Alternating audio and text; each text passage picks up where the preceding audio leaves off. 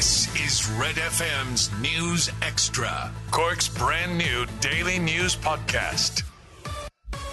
It's Thursday. Good afternoon. I'm Lana O'Connor with Red FM's news podcast. The families of residents at Owenacurra say they are more determined than ever to continue their campaign to keep the Longstay Mental Health Centre open. The HSE says it plans to close the centre where 11 residents currently live on the grounds of Midleton Community Hospital due to the poor condition of the building. Families of residents met earlier this week in Midleton to discuss the planned closure, which they say will have a huge negative impact on residents, some of whom have been living at the centre for over 20 years. The Joint Committee on Health previously visited the centre and wrote to the Minister of State for Mental Health, Mary Butler, asking her to allow the centre to remain open.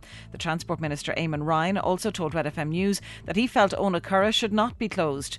Mary Hurley's sister has lived at Owenacurra for the past 25 years. Mary told Red FM News that the centre is her sister's home and she doesn't want to leave. This is a vital service that is under threat. Nobody wants to have to avail of such services, but it's like a lifeboat. You don't know it until you need it, and it's been a, an absolute lifeline for my sister and our family. It's given her a quality to her life. Um, she has settled in Owenacurra. She enjoys um, very positive relationships with um, people she has gotten to know both in the in the centre, but equally and, and as important in the town. The father of one of the children shot dead in Texas this week says his daughter died while trying to phone the police. 10 year old Amerie Jo Garza was among 19 children and two adults who were killed by a gunman in Uvalde.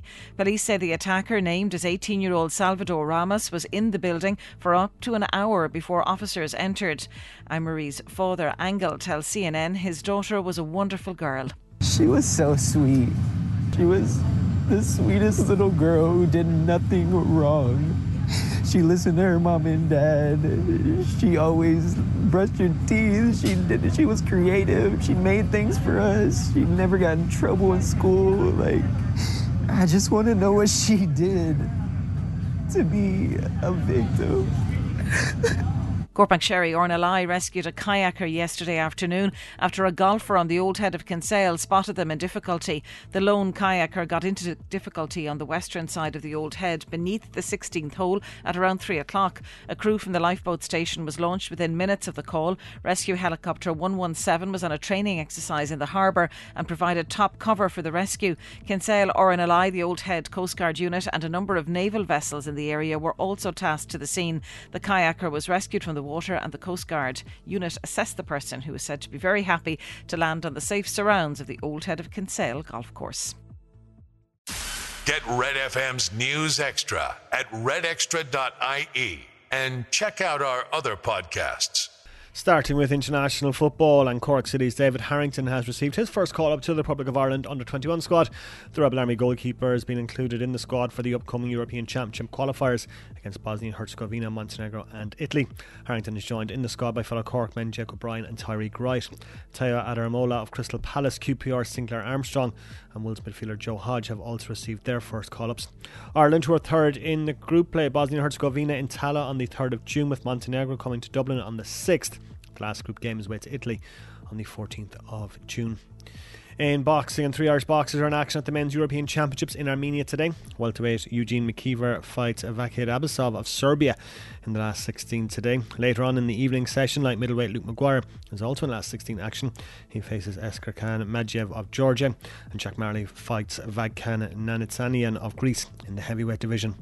In Gaelic Games, the start time of Cork clash with Clare in the All Ireland Camogie Championship has been pushed back an hour. That will now start at 6 o'clock on Saturday in Uí Meanwhile, it's been confirmed the Munster Minor Football Championship final will take place in Uí Cork and Kerry will go head to head on Wednesday, June 1st at 7.30. Munster GAA, meanwhile, have confirmed that the 11,000 terrace tickets that went on sale for the Munster final between Clare and Limerick sold out this morning in 11 minutes.